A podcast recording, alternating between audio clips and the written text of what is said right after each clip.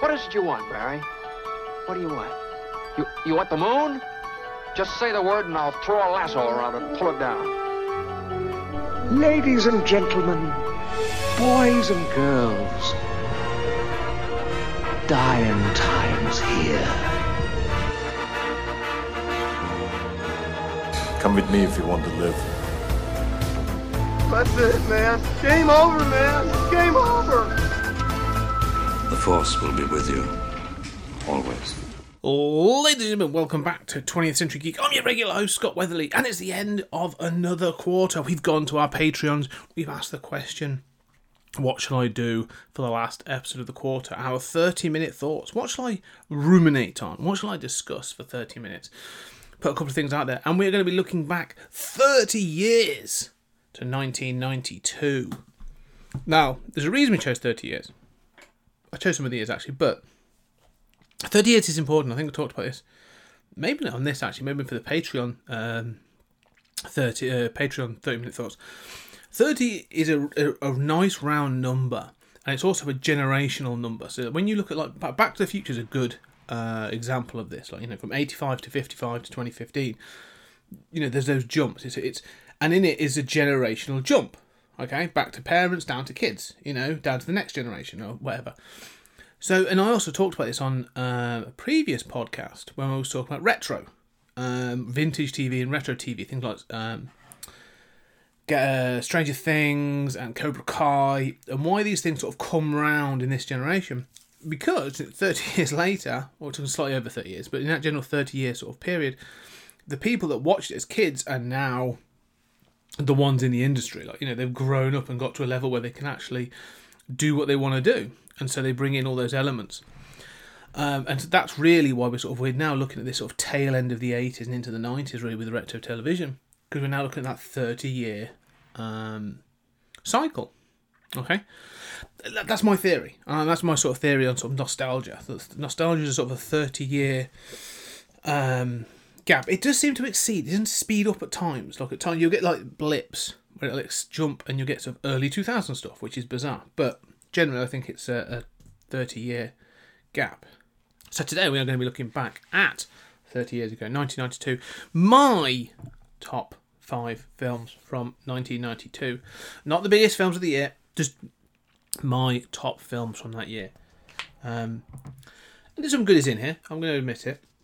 But we're going to go down, and this is in order, okay? So this is starting from uh, let's go from five down to one. Let's do a top top of the pops kind of style. Dun dun dun dun dun. That's not the music. I recognise that now. Anyway, here we go. Number five, Sister Act.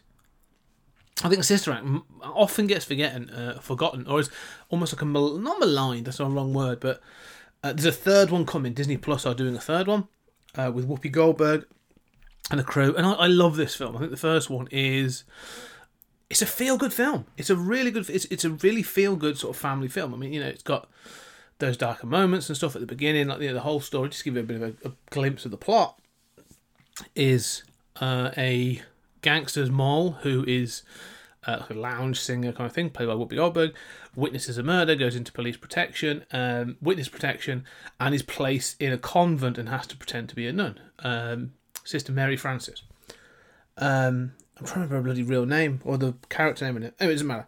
But while she's there, you know, she's sort of like she's obviously lounge singer. She's sort of it's, it's this fish out of water comedy about how her, you know she becomes a bit more sort of respectful of, of uh, the nunnery and all this other stuff, and they become a little bit less stuffy and accept her in sort of her ways.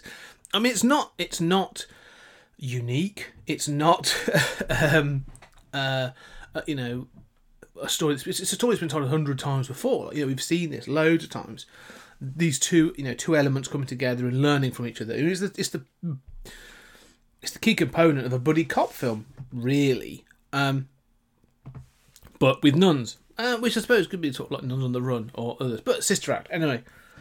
So Sister Mary Frances sort of brings in this musical element as well, and, and Whoopi Goldberg, she's funny, she's charming, you know, really charismatic. Like she really, I mean, she carries this film. But they've got a great cast. Got Maggie Smith in it. Um, her other co-star that that, that um, oh, I'm terrible for names, but it would go on to be. Oh, you also know from Hocus Pocus. Um, the cast in this are, are, are great.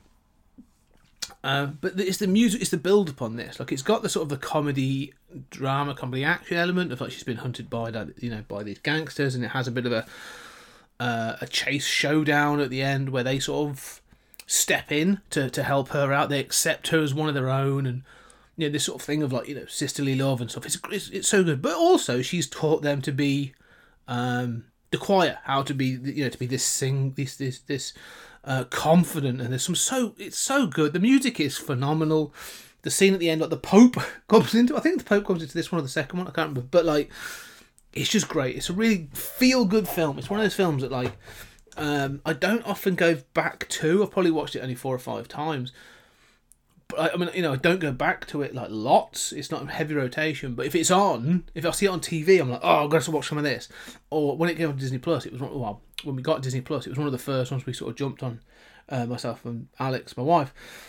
Just a great film. Highly recommend this anyone. Sister Act um, is a lot of fun.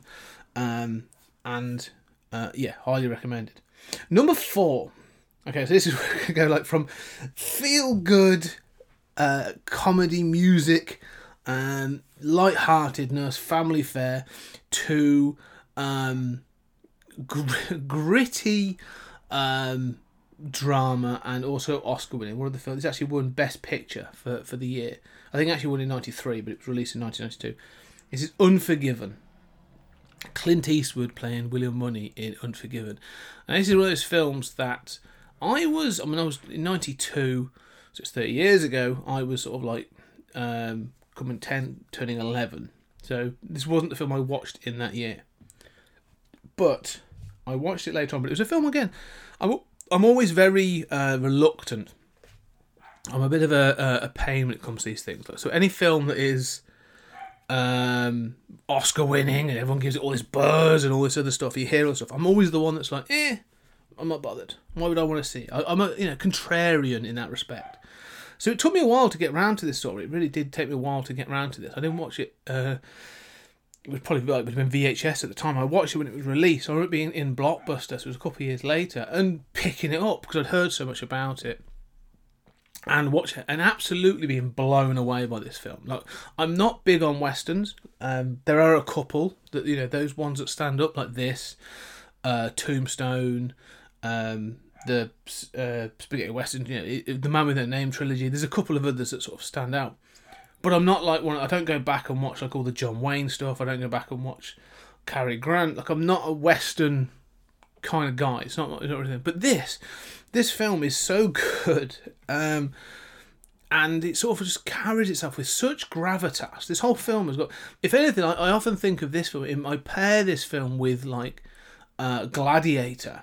Now, not for spectacle, but they, they, just have a there's a there's a kinship, there's a spirituality that I feel with both those films, of these historical sort of epics about about an individual being trapped in a situation that is so good. But um, with this with this film, Clint Eastwood, I mean, the story is very much um, you know, a man that's retired from being uh, the gunslinger. I mean, this is the this is the the end of Shane, right? I mean, this this is the if, Shane from 1954 is is about the gunslinger looking to sort of settle down, but ends up. I'm not to spoil it, but ends up not settling down. But this is that sort of thing like, oh, he does settle down. This is like the end of Shane if he had stayed, raised a family, but had never really been able to sort of, um, not so much give up, but detach himself from that person that he was before. You know, there's a there's a there's a um, a resentment, maybe a bitterness that having to sort of live this life as a farmer for his kids and stuff. Like, and it shows it in the start of the film him more like troubling with these pigs and things. But then being pulled back in as a way of um, being able to sort of pay, get, you know, there's money available, it's what you can do, one last job kind of thing, but there's no sort of fanfare for it. This isn't sort of like, you know, uh, we get the band back together like Blues Brothers style. This is very much sort of like, I need to do this. Like, if we don't do this, I starve. Um, and you can see the influence of this in so many things. Like, if you've ever watched Punisher or read the Punisher comics, like, William Munny is the saint of killers. That's where he, that's, that, if William Munny got home and found his children were dead, like, that is the saint of killers. Uh, and so this this character, this this Clint Eastwood's um, it's almost it's, this is the man with no name. It, it, it just Unforgiven is the end of a cycle for for Clint Eastwood very much so. Like it's him bringing these characters to an end. Um, much like I think like the rookie was supposed to be sort of bringing Dirty Harry to a close to hand off to a next generation. I feel that Unforgiven is the same. It's like him bringing uh, that the man with no name to a close as well. But the fact is that this film is so expansive. It's got Gene Hackman is phenomenal in it. Phenomenal in it. Morgan Freeman is great in it. Um, but the story is like he's hired, a prostitute gets knifed, uh, carved up, and they hire this gunman to sort of to take revenge, and it obviously gets bit out of hand, and um, you know, but it, it, it turns into, into sort of like a series of gunfights, and then there's sort of I'm not going to spoil it because it's so it's so good.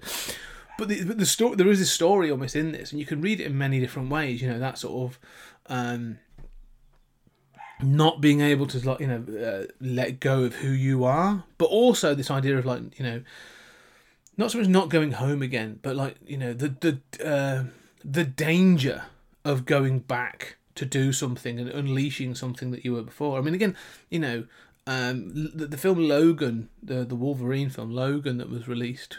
Um, that sort of taps up Shane, but to me is way more about Unforgiven in that similar way, um, and again has a similar sort of um, spiritual sort of. If you're going to sort of shift this into the comic world, that is that's what Logan is. Um, but yeah, Unforgiven is is um, stands the test of time. It's, it's I'll be honest with you. There are if I was to list out all of the films that won Best Picture from was it 20 whatever it is about 100 years is it 26 i think 28 27 something like that but certainly the 1920s um, to now, there are very few that I would stand up and say that's stood the test of time. Like that deserved to be best picture. It's you know either that represents a really poor year, but nevertheless, um, yeah, Unforgiven. Highly recommend it. Go out and get it. Um, you know, not if you're looking to like Sister Act is your good time. You know, and Unforgiven is going to be quite hard hitting. Not one for the kids. Um, but if you if you you know if you've ever watched the spaghetti westerns, if you ever watched a Man with No Name or any of those, like seriously, check out Unforgiven. Uh, phenomenal film. Okay, moving on now. Number three. We've done five, we've done four. Number three. And this is the end of a trilogy. Uh, and this is a tri- this is a trilogy I watched in reverse. And I've got to I've got to confess this for a reason, and I'll tell a little story about how I got to see this film. And the film is uh, Evil Dead 3 or uh, The Army of Darkness, starring Bruce Campbell as Ash Williams when he gets jettisoned back into medieval England that looks nothing like medieval England. It's it's clear it looks like sort of more like uh, Southern Europe, uh, or most likely, more probably, uh, California, uh, where it was possibly shot. But it's definitely not um, Europe. Definitely not England, at least. Um, but the idea is that Ash Williams, after the events of, of Evil Dead 2, is thrown back in time to a period where the Necronomicon um, is being fought over between these sort of like medieval knights and the, the Deadites. And it culminates in a sort of a big battle, um, and he's able to use his sort of modern know-how and modern technology to contribute to the battle and all this other stuff. Like it's brilliantly done. Um, it is. It's got some fantastic sort of uh, creature effects, some of the skeletons, and the fact that um, Bruce Campbell plays his evil version of himself, uh, Evil Ash, all shot up and broken up and stuff, is is, is, is brilliant. Uh, there's some great sort of miniature work, um, but it's also just fun. Like, and this is one of the things I have to say about Sam Raimi and the Evil Dead trilogy. The Evil Dead trilogy is all over the place. Like, thematically and tonally, it's probably one of the most inconsistent trilogies uh, ever made. You know, the first one is this sort of uh, really sort of like dark and and pretty sort of like you know aiming for true horror, like indie film, um, with gross out humor and some you know. Uh, like cheap, not cheap, sorry, cheap scares, but like you know, independent sort of style scares, but is great. Evil Dead Two like cranks up the crazy and in, inserts humor, um, and um, you know, really still going for the gore and the, the gushing of blood, and but is going really for a sort of a charm that the first one doesn't have. And then the third one just throws out all, all of that stuff and goes for a completely different story to tell almost like a, a fantasy horror story about time travel and men out of time and you know like a what they said the what's it um you know sort of like the, the person in King Arthur's court kind of thing sort of this idea of being sort of trapped in uh, in the past um and it but it works it's kind of it's fun it's silly like I say Bruce Campbell is really good in it um but the, the reason I saw this first is, and uh, I knew of um, least of Evil Dead Two. I didn't, I'd never seen it, but it's one of those. I think I'd seen it that skull with the eyes cover at the video shop. And again, I didn't see this in, in '92. I saw this probably '94, '95. Um, but being well aware of those, never having really seen them, I was in an Argos, which is like a catalogue based um, shop. You go in, you put the numbers in thing, and you take up the, the receipt up to the till, and they'll get you the item you pay for it. Right. But between two uh, catalogs, this is in the nineties. They didn't have the they didn't have the technical machines I remember. They had like you- you'd go up and actually look in a book to get the number to write on a piece of paper. But there was a copy of Army of Darkness on VHS sat on the, the top of this table, and I'm looking around and like, is this a display item? No, there's a VHS in it. Um, it had an HMV sticker on it, and I'm looking around and like, this is whose is this? So I literally took it up to the till and was like, I think someone's lost this. And the guy behind the till, behind the till at Argos says, Oh yeah, that's been there all day. No one's come to get it. You might as well have it. And you know, morally, I think I was there was questionable, but I was a teenager where I went, all right. So I popped it in my pocket or carried it wherever I went, and took it home and just watched it on VHS. And I was like, all right, yeah. So that was the first one I saw, and then I mentioned it to uh, the guy at our video store, who said, well, then you should really watch two. Again, this was a, a, a much earlier time where like vi- video shops and video shop owners were akin to, in this country at least, um, akin to um, comic book guy from The Simpsons. You know, in that sort of vein, they were either really, really rude and horrible and sort of like you know uh, pretentious, or they were just some dude that sort of had all these like weird films under the counter and were like, if you like that, you should really try watching this. And you know, like it's a Survivor. Go on. Um, and so that's how I saw it. Like I, I saw them sort of like you know, sort of. I was clearly too young, but watched them um, through this Dave's video that existed in Horsley Park in Coventry. Um, but again, Army Army of Darkness has stuck with me. Of the trilogy, I think I my fa- I alternate between Evil Dead Two and Army of Darkness with whether they're my favourites. Um, but it, always stands out to me. Like you can, you can watch it sort of independently, like 'cause there's a pre there's a preamble that sort of tells you the events of, of Evil Dead Two, but you're best to watch the whole thing. You really are. I recommend it. But Army of Darkness stands out to me. It's a sort of a major film for me in my lifetime. And so that's number three. Number two, I did see at the cinema in 1992, and it's possibly one of the most baller comic book films you will ever see. Everyone goes on about, um, you know, in, in the modern terms, like Zack Snyder and and the uh, the Snyder cut and um, you know how his style. Oh, he brought it he made it gritty and he had all this and blah blah blah blah blah. Fine, it's fine. I'm not, I'm not a huge fan of Zack Snyder, but I appreciate his work. I think some of his films are absolutely excellent. I think I really enjoy 300. I think uh, um, his version of Dawn of the Dead is great. Uh, Watchmen is is has its moments, and even I'll even acknowledge sort of like Man of Steel is actually kind of good. But all that aside, those are sort of overblown, and you sort of knew what you were getting. Like the studio knew what they were getting. They sort of said, "We're gonna go with the Zack Snyder vision." They sort of they knew, and they, that's what they were banking on. Didn't pay off, but they were banking on it. Going back to 1992, Batman Returns comes out, and the studio Warner Brothers, same studio again, um, had basically made all the money in the world with Batman in 1989. Like it was um, a mix of Tim Burton and uh, the studio and other people sort of contributed to this vision and made this um, this vision. Like it was, it's a, it's Batman '89 is sort of like Tim Burton restraint, and it's good. I, I love that that Batman '89 film. I think it's phenomenal. It's one of my favorite films. Um, but like you watch the Nicholson Joker and you watch other things and you sort of go if you've if you've ever watched Beetlejuice right and that you can sort of see Keaton bringing part of that manicness to, to his Bruce Wayne um but I, I've I've never felt that like although I love Jack Nicholson's Joker he's never felt fully like a realized Burton character okay he's always felt restrained um now he's fantastic and the look and everything works but it's never felt like a fully realized Burton character. If you ever go watch any of the Burton film, you know you you know what a Burton Tim Burton character looks like. Okay, um, and this is where I think like if he'd been a bit older, I think like Johnny Depp would have been that character. I think he would have gone to. But anyway, the studio felt confident. They felt comfortable, and they went and said to Tim Burton, basically, um, "Go do." You you have got the reins. Go make your Batman film. This is Batman Returns and he said, "Well, I want Catwoman. Brilliant, have Catwoman. We're gonna have Michelle Pfeiffer. I want, I want Dan DeVito as the Penguin. Go do." Uh, and I want Christopher Walken, and basically sort of like just keeps creating this world, and what you get is a fully realized Tim Burton movie.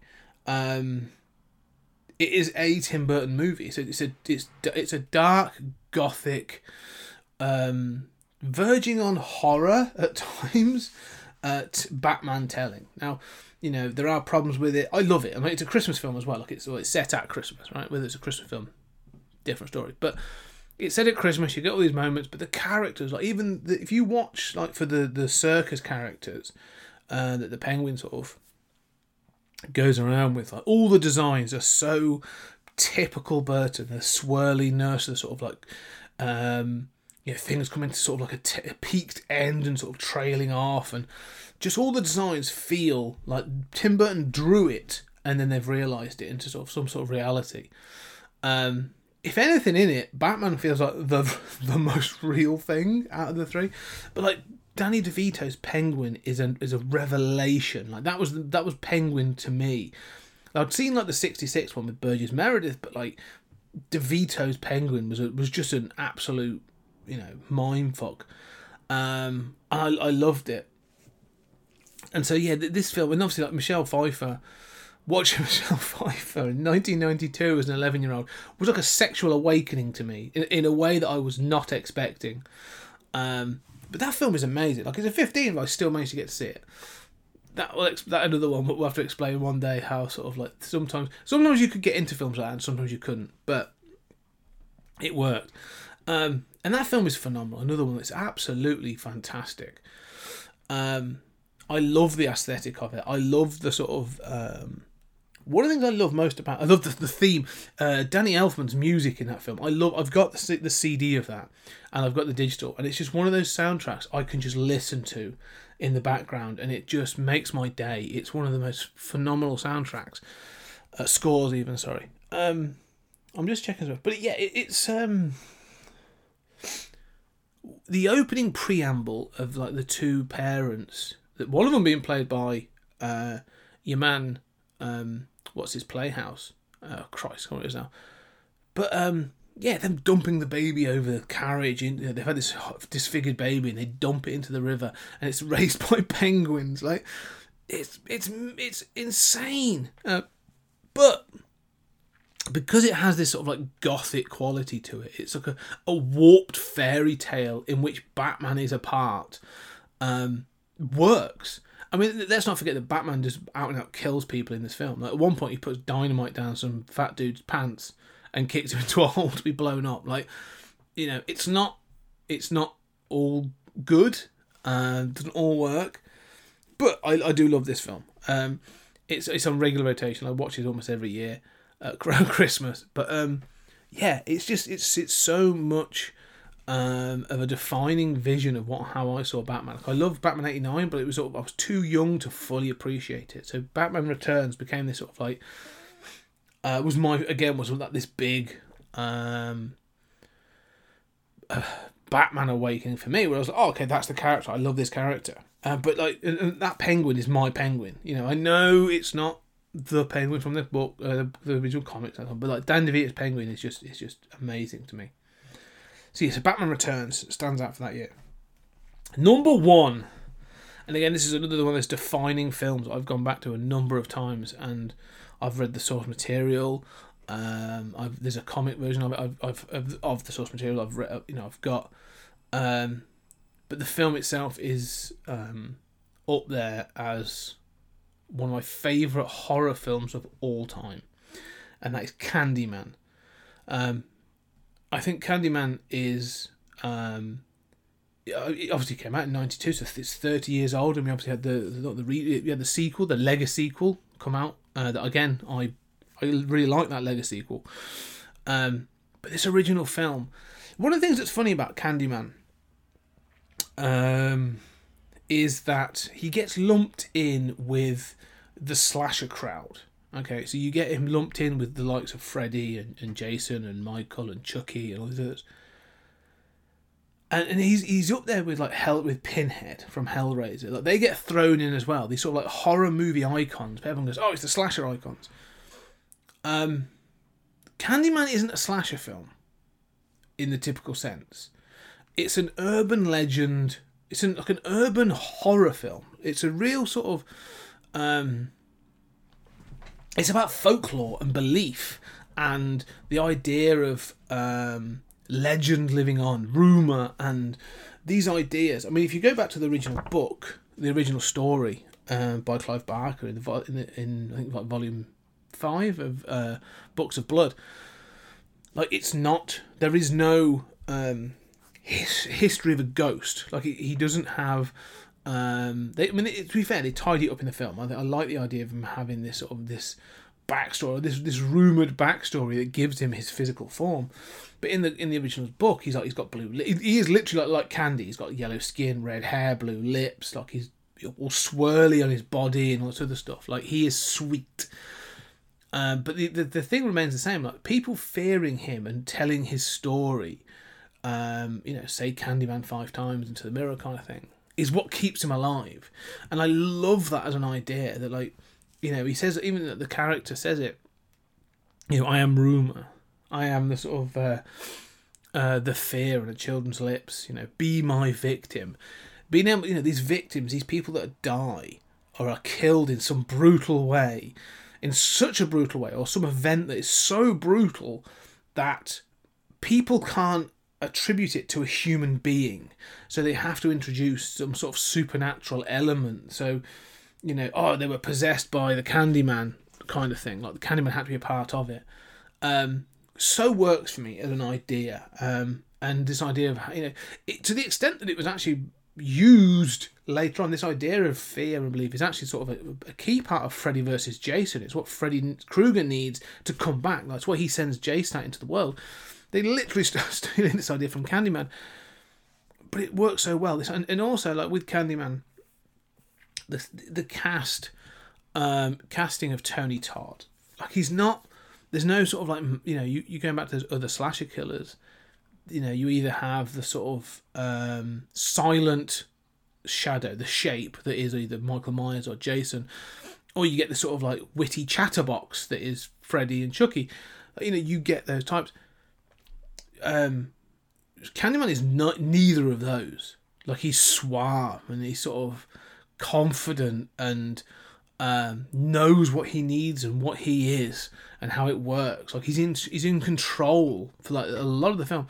Um, his whole plan this towards the end of the film um, so well thought out to me, and it's it's visually um, stunning. The film looks so good. I mean, the opening credits. Uh, where it pans over like Cabrini Green, and you've got the music. Michael Glass, is it Michael Glass? His music playing and like the piano piece is, is beautiful, but it's playing over this thing as you sort of you know, and it gives you this idea, but of of the tone. But you have this, you know, this this this sort of um, light noted. I'm not, I don't really know how to describe music. Sort of like tinkling piano piece that um, you know, where they sort of make a children's music or sort of nice music creepy, could be how you see it. But it's sort of panning over this sort of like urban area. And so you're already getting this sort of dichotomy of what would be a trim, trim to like a fairy tale or something like that built into this this area, the urban decay. And so you have this this sort of clash of ideas. And that's very much what Candyman is. Candyman you could imagine this this whatever the whatever being Candyman is. I know in the film they attribute him to being this um whose name escapes me now, but this character that was killed and covered in honey and had their, their hand chopped off. Um yeah, that's who the first film sort of puts it to. Is oh, is hundred and so whatever years ago. This was what happened, and blah blah blah and that was the creation of Candyman. But to me, like that's and this is what happens in the second one. Sorry, in the second one, in the the redo, the the uh, Lego sequel, is that you get um, this idea that actually the story of Candyman changes over time. It's always sort of you know going back to this like thirty year cycle or whatever, like this this generational cycle. Each generation has their own story of what who the Candyman is, and they have this notion of um, it's always relevant to that generation. You know, you can look back and say there's one character in the you know, so they've got this one that goes all the way back to being uh, post Civil War, um, U.S. Civil War, all the way up to this this sort of alleged um, child killer from the 70s. You know, sort of that one of the characters sees, and then they're bringing in a new story. The whole film is about bringing in this new story for this um, this artist, and that's a new story for, for you know, like a, a, new generation will grow up with this story that will become their Candyman. But I can imagine that there's a there's a creature, much like sort of thinking of like Pennywise. You know, it's a very Steve, Stephen King idea. It's this sort of eternal being that's just always existed in the world. Pan, you know, there's the god Pan that's always existed in the world, but needs to be recognized for some sort of form of violence uh, to be almost worshipped or feared and recognized.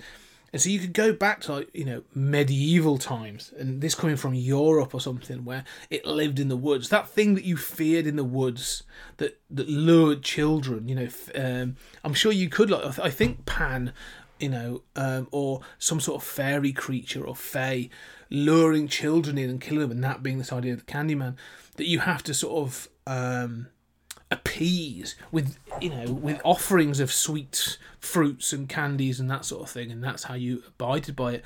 Like i love this you could have this idea of this this entity that just exists through rumor and um, fear and has just spread across the world and is now recognizing these different forms everything from you know candyman through to bloody mary through to you know jack the ripper whatever these characters and it is recognised or sort of feared in that way, and that's why I love this film because that's the idea. It's this idea of you know it starts with folklore and the, about the graffiti, but it's all about the folklore, this urban folklore that's grown up around it. And what's the name? Um, bloody Madsen.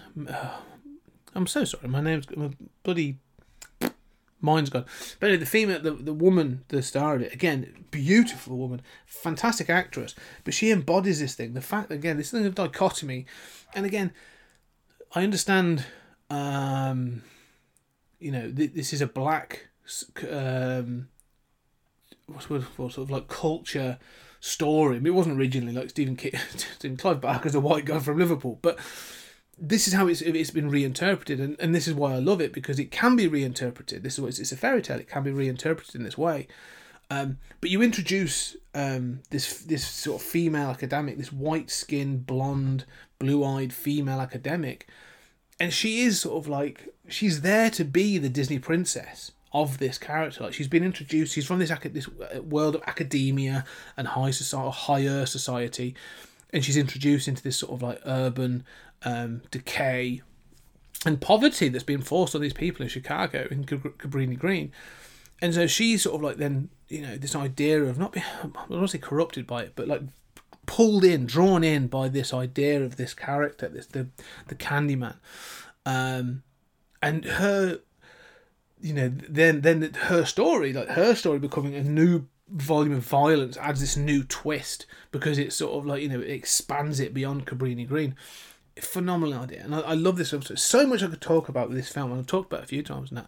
I've even been, I've even contributed to a documentary um, that will appear on Miami Fox Publishing, Miami Fox streaming uh, very very soon uh, about the whole Candyman franchise. So check that out.